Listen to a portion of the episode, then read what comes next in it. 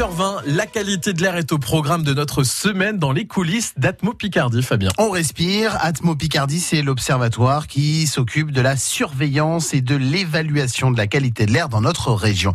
Et après avoir fait toutes les mesures, on l'a vu hier avec les stations installées un petit peu partout, on va passer maintenant à la modélisation. Et on découvre ça avec Emmanuel Escat. Il est ingénieur d'études et responsable du pôle inventaire à Atmo Picardie. Bonjour Emmanuel. Bonjour. On a vu ce qu'étaient les émissions. On va parler de modélisation. Alors c'est aussi un mot qu'on va peut-être pas forcément comprendre, il va falloir nous expliquer. C'est quoi la modélisation ? La modélisation, en fait, c'est l'estimation des concentrations de polluants en tout point du territoire. Donc on va donner pour aujourd'hui, pour demain, une information sur la concentration en différents polluants et en indice de qualité de l'air. Donc c'est ça qu'on, nous, particuliers, on consulte la qualité de l'air, savoir demain quelle va être la qualité de l'air. Exactement. Alors comment c'est fait la modélisation, comment ça marche ? Alors la modélisation, donc il y a plusieurs couches qui intègrent la modélisation. Donc on a déjà parlé de l'inventaire des émissions, donc c'est une des données d'entrée de la modélisation. Donc cet inventaire régional qui est donné, on va dire en tonnes par an, il va être digéré heure par heure. On va le temporaliser en fait en fonction d'informations qu'on obtient des différentes activités. Ça va être intégré à la modélisation. En plus, on va avoir de la météo.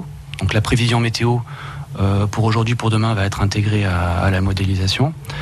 On va également utiliser le constat de la veille pour vérifier que la modélisation était bien calée.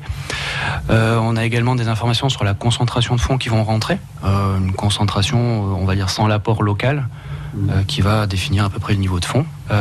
C'est les principales infos qu'on va intégrer, en plus toutes les équations chimiques qui composent le modèle.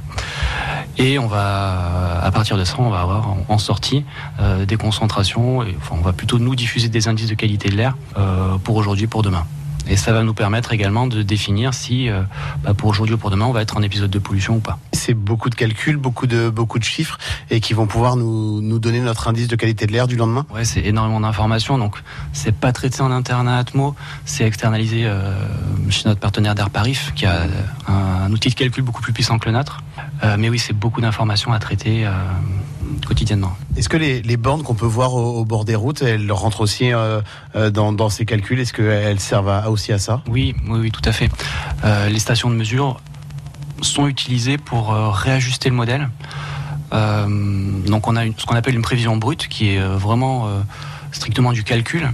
Et après, on recale cette modélisation brute avec les informations mesurées. Donc pour le J-1, enfin pour la veille.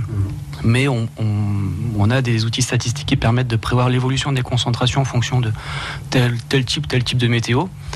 Et en fonction de cette prédiction de concentration statistique pour le jour J et le lendemain, on va recaler le modèle brut pour avoir ce qu'on appelle un modèle assimilé, où l'information de mesure est intégrée. Emmanuel Escat, ingénieur d'études et responsable du pôle inventaire à Atmo Picardie à Amiens. Les coulisses d'Atmo Picardie, c'est aussi à voir et à écouter sur notre site francebleu.fr. 8h23.